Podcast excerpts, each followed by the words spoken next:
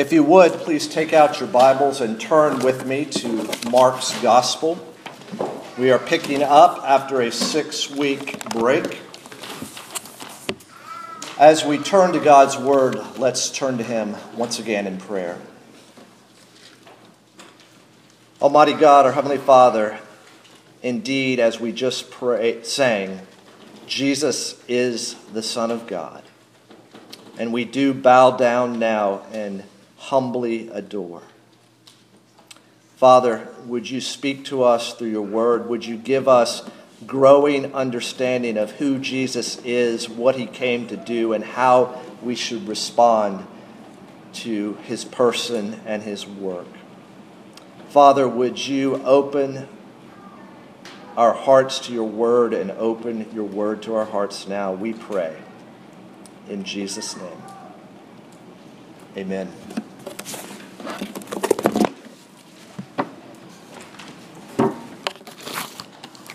Well, I spend some time on titles of uh, sermons because titles help me remember, help me focus. And sometimes titles come quickly and sometimes they do not. And sometimes they need to be changed. And today is one of them. So it's no longer a preview of coming attractions. To be sure, that will be in there, but a better title I've come to realize is One Shining Moment. One Shining Moment. And the electronic copy of the bulletin that goes out early in the week to those who weren't able to be here will reflect that new title. One Shining Moment. Well, six months ago, an event captured the attention of the nation. And six months from now, something will capture the many the, uh, the attention of many in the United States. What am I talking about? Well, the NCAA Division One men's basketball tournament, also known as March Madness. Now, the pinnacle of the event concludes with the two remaining undefeated teams meeting for the championship game. And the TV coverage concludes with a five minute video of the highlights of the tournament and is always accompanied by the song with these words The ball is tipped, and there you are. You're running for your life. You're a shooting star. And all the years, no one knows just how hard you've worked, but now it shows. One shining moment. It's all on the line. One shining moment they're frozen in time. But time is short and the road is long. In the blinking of an eye, ah, that moment's gone. And when it's done, win or lose, you always did your best because inside you knew. One shining moment. You reached deep inside one shining moment. You knew you were alive. Feel the beat of your heart, feel the wind in your face. It's more than a contest, it's more than a race. And when it's done, win or lose, you always did your best. Because inside you knew one shining moment. You reached for the sky. One shining moment you knew. One shining moment you were willing to try. One shining moment. Well, our text today is about one shining moment as well.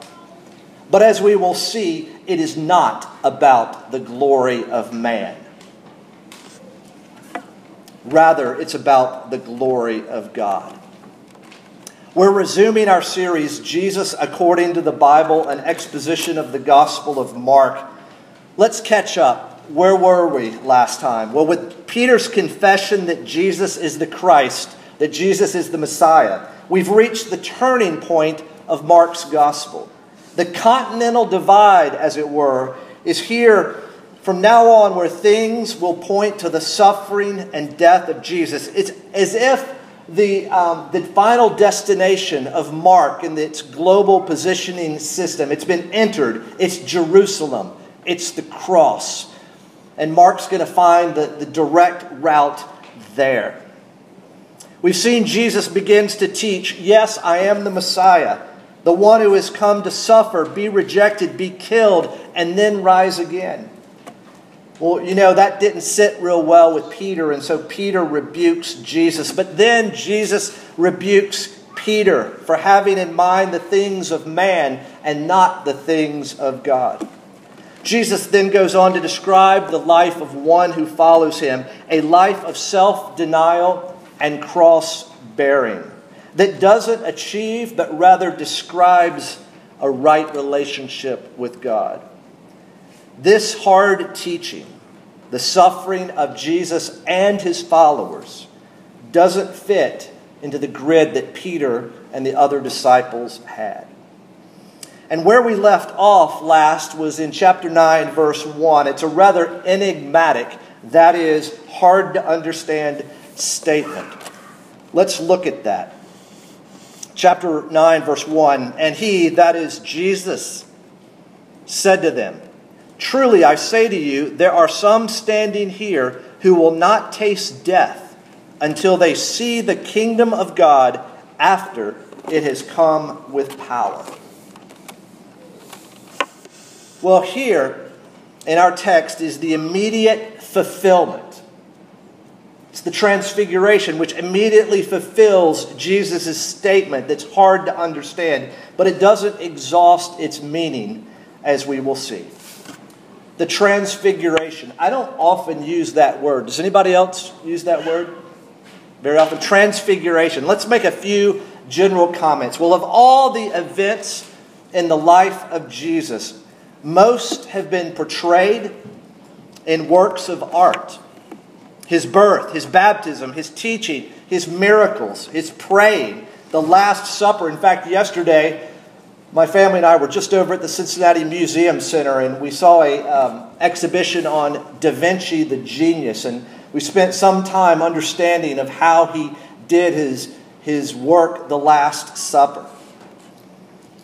We see Jesus in the Garden of Gethsemane, his arrest, his trial, his crucifixion. But what about his transfiguration? has anybody ever seen, as it were, artwork depicting the transfiguration? I sure haven't. How can this moment be portrayed?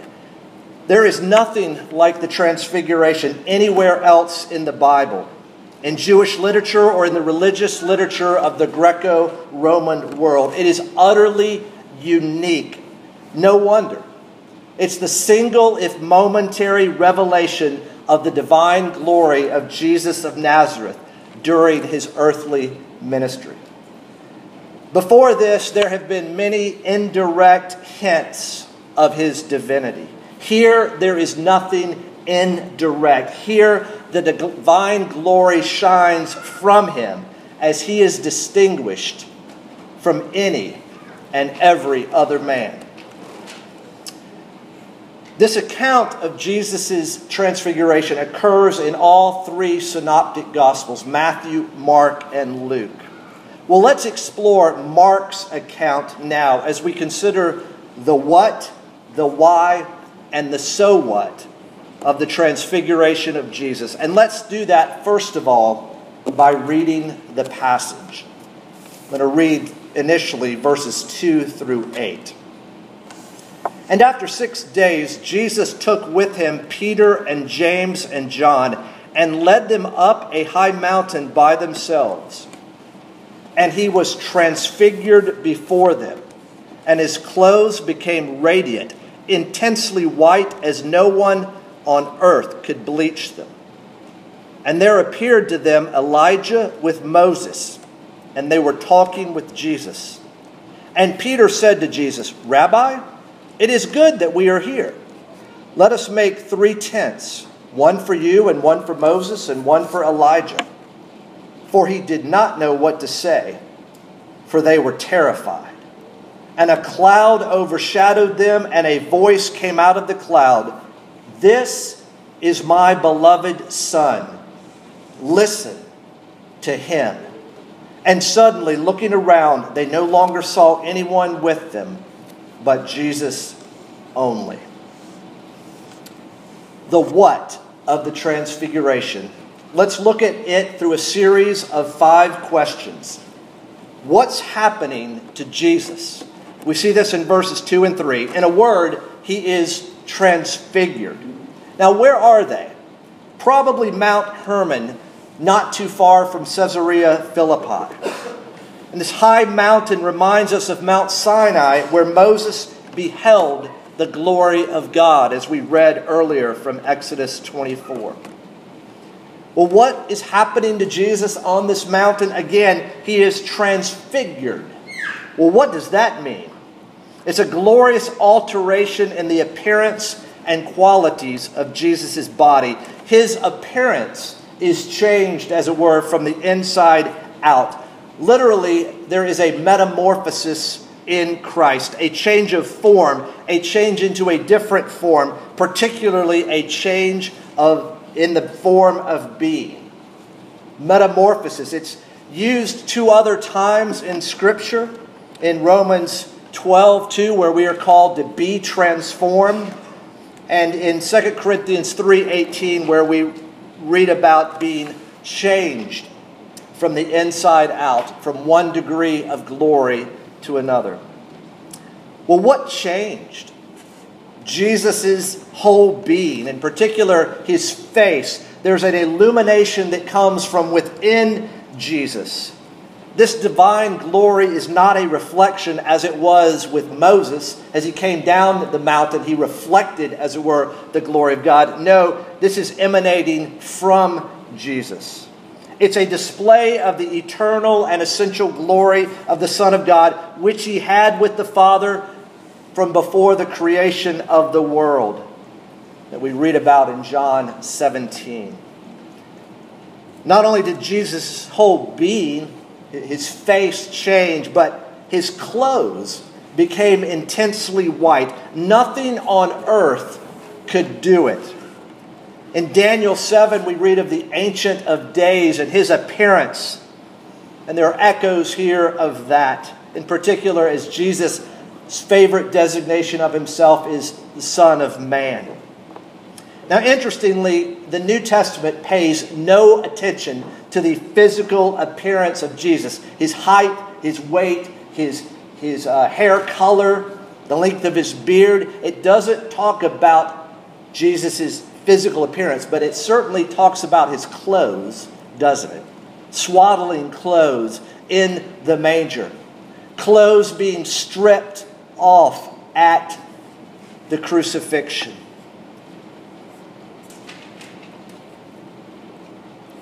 Here we see his clothes are bleached into a, a, a, a, magnificent brilliance that nothing on earth could do. And so, what they are being shown right now, Peter, James, and John, is that Jesus is much more than the Messiah they had imagined. Those of you that uh, are familiar with the side view mirrors on a car, you know what they say, right? Objects in mirror are what? Closer than they appear. Mark is helping us understand that Jesus is much bigger than he appears. Indeed, we are too small, our minds are too limited, our natures are too confined really to grasp the glory and the majesty of God, how does the finite, you and me, how do we compre- comprehend the infinite, which is now on display in this moment in time? Well, our second question is this What are Moses and Elijah doing there? Answer the text tells us they're talking with Jesus. Well, why? Why? Well, most scholars and theologians I believe, rightly understand that it's to show that there is a complete unity between Old Testament and New Testament concerning redemption. Moses representing the law, and Elijah as the first of the classical prophets. He represents the prophets. In the Old Testament, only Moses and Elijah spoke to God on the mountain, Mount Sinai and Mount Horeb the presence of Moses and Elijah manifestly indicates that Jesus is indeed the fulfillment of the very purpose of God for the world that had been revealed in successive stages in the history of Israel. As one commentator puts it, Jesus is not a walk on. And if I can continue the basketball analogy, Jesus is a scholarship player, recruited from day one, who from the beginning to the very end is the most valuable player. Promises made, promises kept. Here we see the unity of the scriptures. God is showing the disciples that the entirety of the Old Testament was bearing witness to Jesus and that he is far greater than either Moses or Elijah. Jesus himself, who knows what is going to happen to him, has got to be encouraged by this witness of Moses and Elijah. Here we see again, Jesus not only fulfills the prophets, Isaiah looking forward to a king and a suffering servant, but also the law, in that he would be the one who, who executes perfect obedience to the law. So we've seen what is Jesus doing, what happens to Jesus, what are Moses and Elijah doing there. A third question is this what is Peter talking about? And the answer is he doesn't know. Mark lets us know that Peter doesn't know what he is talking about. He spoke without thinking. Oh my. Oh my. That could be a description, I think, of many of us, me being a chief example. He spoke without thinking. Peter doesn't yet understand Jesus. He calls him rabbi. He sees, still sees Jesus as a teacher, as a man. Peter wanted to preserve this remarkable moment and continue to bask in this glorious thing that was happening. He recognizes it is good that he is there. He sees the king. He wants the crown for Jesus. He still doesn't want suffering and death. He doesn't want the cross. For Jesus, he certainly doesn't want the cross for himself. And yet, Jesus can't stay on the mountain. My friends, this is the mountaintop experience. We can't live on the mountaintop. It's for a moment in time, and Jesus cannot stay on the mountain. He has to go down into the valley in order to climb another hill, the hill of Golgotha, and take the cross and die for sinners. It is good, Peter is right, but it cannot last, at least for now. Peter is terrified. He acts out of fear. He doesn't yet love Jesus because he doesn't yet understand the extent of Jesus' love for him. One day he will. Only then will Peter be able to love in response and love that will drive out fear, as John writes. There is no fear in love. We love because he first loved us. Peter doesn't yet know the extent of Jesus' love.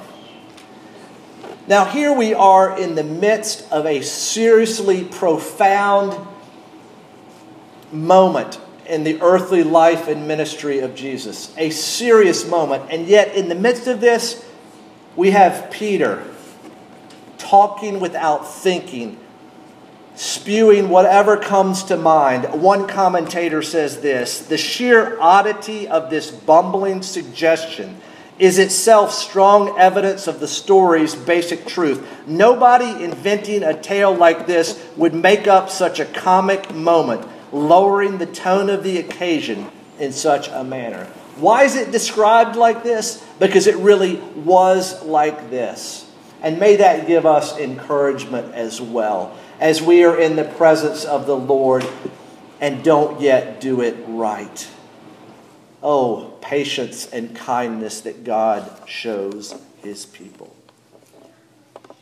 But what does God say? It's not just Peter talking. What does God say? Notice there's a cloud. There's a cloud, a symbol of God's presence and his glory. And what do clouds do in the Bible? They both reveal as well as conceal. Verse 7 And a cloud overshadowed them. It continues, and a voice came out of the cloud.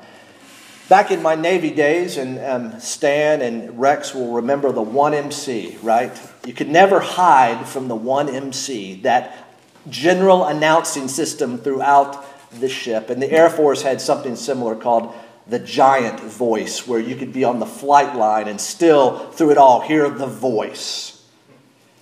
God interrupts Peter's talking and says something like this Be quiet, listen. This all leads up to what we talked about before the indicative and the imperative, a statement and a command. Here you even see the logic of the gospel. What does God say? This is my beloved Son. Listen to him. In other words, listen to him because he is my beloved Son. He's my Son. He's the Messiah. He's my beloved Son. He's the servant. I can't help but think that this is not only for the benefit of Peter, James, and John, this is also for Jesus' benefit. Remember at the time of his baptism? This is my son, whom I love. Jesus and the others encouraged at this moment. Listen, listen, listen to all of his words, but in particular his recent and ongoing instruction the necessity of his suffering and their participation in his humiliation. The disciples did not want to hear this. Have you ever noticed that it's easy to listen to what we want to hear? Has anybody got that problem? Husbands, got that problem? Only selective hearing, hearing what you want to hear? We all do that. It's easy to listen to what we want to hear. However, in this case, it's emphasized that we need to be told to listen.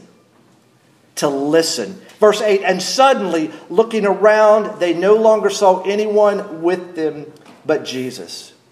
It's Jesus alone, the sole bearer of God's new revelation to be disclosed at the cross and at the resurrection.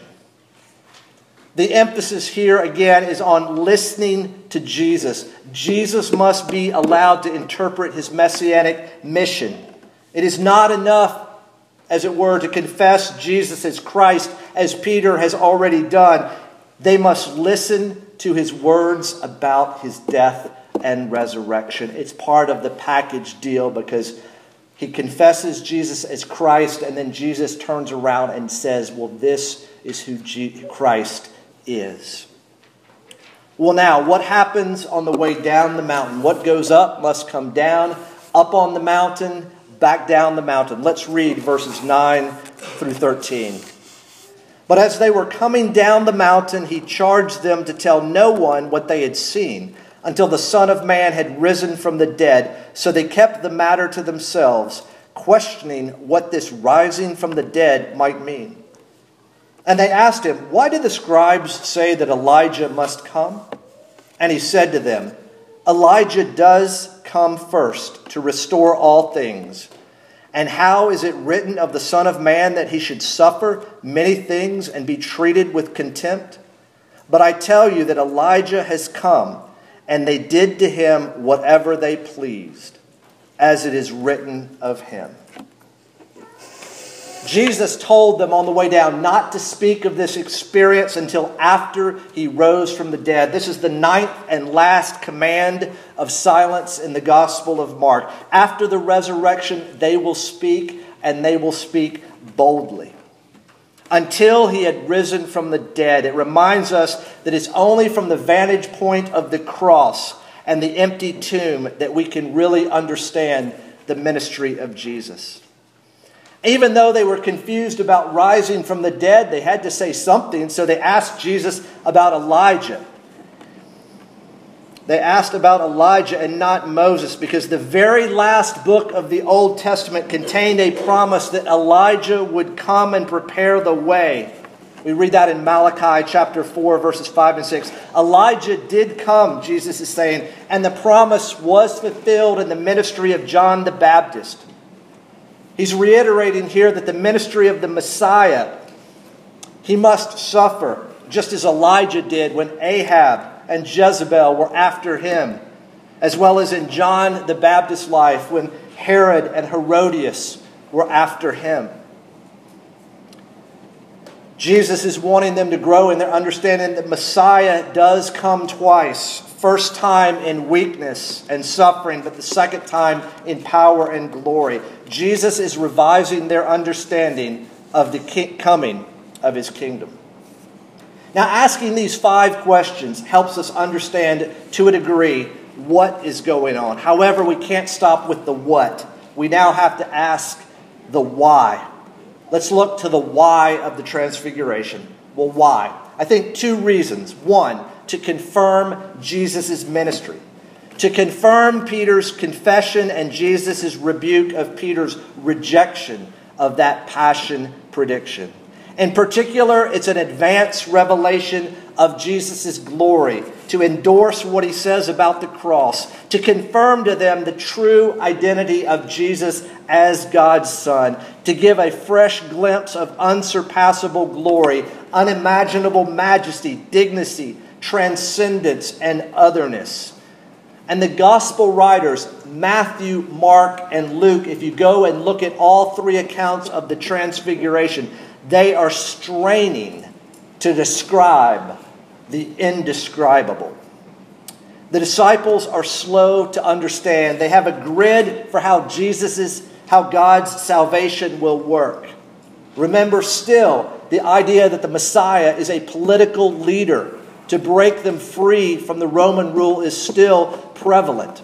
It's even in the beginning of Acts. Are you now going to restore Israel? The apostles ask Jesus. The disciples are slow to understand. Jesus must break through their wrong grid so that they can truly hear what he is saying. It's an amazing, literally a dazzling effort to break through. To believe and to follow Jesus we must be good listeners. Jesus has, as it were, intellectual authority over us. Not just what we do, but what we think and believe. Did you hear that? Most people think, yeah, we've got to do what God tells us. Jesus here is saying you've actually got to listen and believe as well. You've got to think and believe according to me. We must submit our thoughts to the lordship of Christ. We must not agree just in principle that God's word is authoritative. We must patiently study and listen to his teaching, always assuming, as it were, we're not getting it. How many of you all are involved right now in some kind of Bible study? Not an academic Bible study, but just observation interpretation and application of God's Word. Reading God's Word, going, Lord, what do you want me to know about you and your kingdom? What do you want me to know about me and my sin? What do you want me to know? Do you have that attitude with God's Word? So, the why of the transfiguration to confirm Jesus' ministry, but also to encourage Jesus' followers.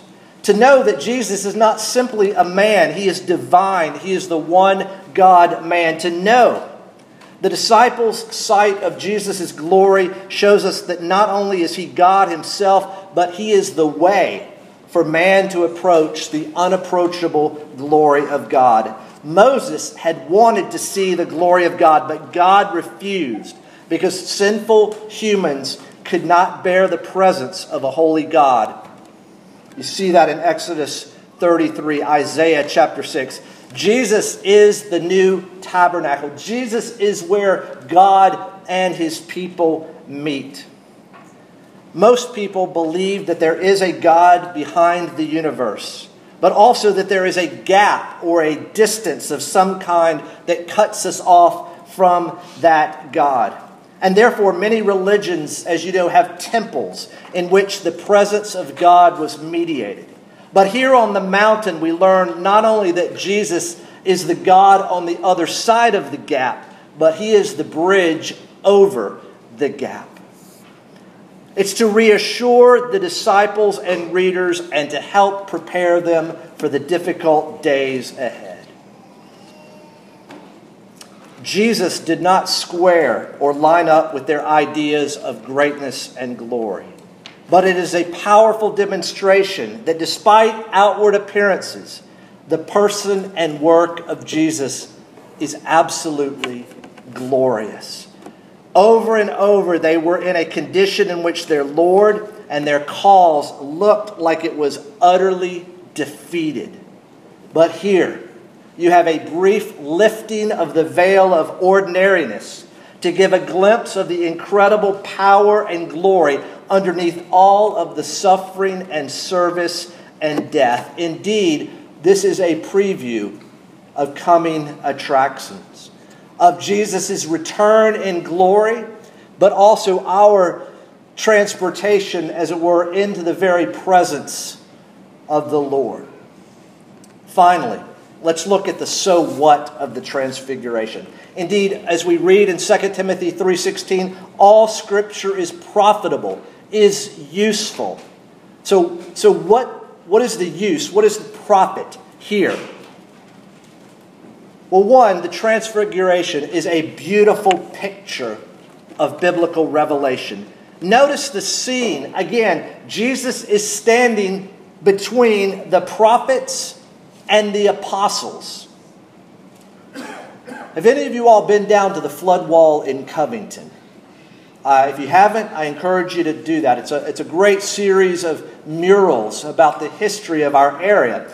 And there's a mural entitled The Meeting at the Point that portrays the gathering by Brigadier, Brigadier General George Rogers Clark, Simon Kenton, Daniel Boone, and Benjamin Logan at the point overlooking the mouth of the Licking River when they met on November 1st, 1782. There's a picture of Boone and Kenton and Clark and um, Logan together at the point where the Licking meets the Ohio. But here, in our text, is a picture of Moses, the lawgiver, Elijah, the prophet, Peter, the Pentecostal preacher, the day of Pentecost, James, the apostle and the first martyr killed by Herod, we read in Acts 12, John, the gospel writer, and as the old song says, the revelator, writer of Revelation, the first and the last human author of the Bible in one place, along with the Bible's supreme subject. Peter, James, and John are witnesses to both the glory, the transfiguration, and they will be witnesses of the agony in Gethsemane, and then, as it were, from a distance, the cross. The church is the household of God, built on the foundation of the apostles and prophets, Christ Jesus himself being the chief cornerstone. This is a picture. You've got the prophets, the apostles, and Jesus right there, the chief cornerstone. And the transfiguration is also a brief stop on the transforming journey of John and Peter. John would speak in his gospel of having seen the divine glory of Jesus. We read in John 1:14, "And the word became flesh and dwelt among us, and we have seen his glory, glory as the only son from the Father, full of grace and truth." John's gospel interestingly has no direct account of the transfiguration, but his whole gospel is in a sense a commentary on the transfiguration of Jesus. Peter would later speak of being an eyewitness of Jesus' majesty, a reference to the transfiguration and a foretaste of Christ's second coming. You heard it earlier. For we did not follow cleverly devised myths when we made known to you the power and coming of our Lord Jesus Christ, but we were eyewitnesses of his majesty. For when he received honor and glory from God the Father, and the voice was borne to him by the majestic glory, This is my beloved Son, with whom I am well pleased. We ourselves heard this very voice borne from heaven, for we were with him on the holy mountain. Then as Sinclair Ferguson says, then they would understand that the power of God would be made known through the weakness of the cross and the glory of Christ made known only through his shame. And finally, the transfiguration is a guarantee. What the disciples witness is a guarantee of even greater glory to come. It's a remedy to apathy, cynicism, and despair. The scene on this mountaintop is God's gracious pledge to us of what lies in store for us. When Christ, who is your life, appears, then you also will appear with him in glory. Paul writes in Colossians 3 4. It indeed is a preview of coming attractions. It's a guarantee of the truthfulness of Jesus, that he means what he says when he both calls us, Come to me, all who labor and are heavy laden, but also when he warns us, as we saw at the end of chapter 8 if anyone is ashamed of me and my words, I'll be ashamed of you. The transfiguration is a glimpse, it is one shining moment, it is a foretaste. It's one shining moment of what Jesus means when he says that the kingdom of God will come with power.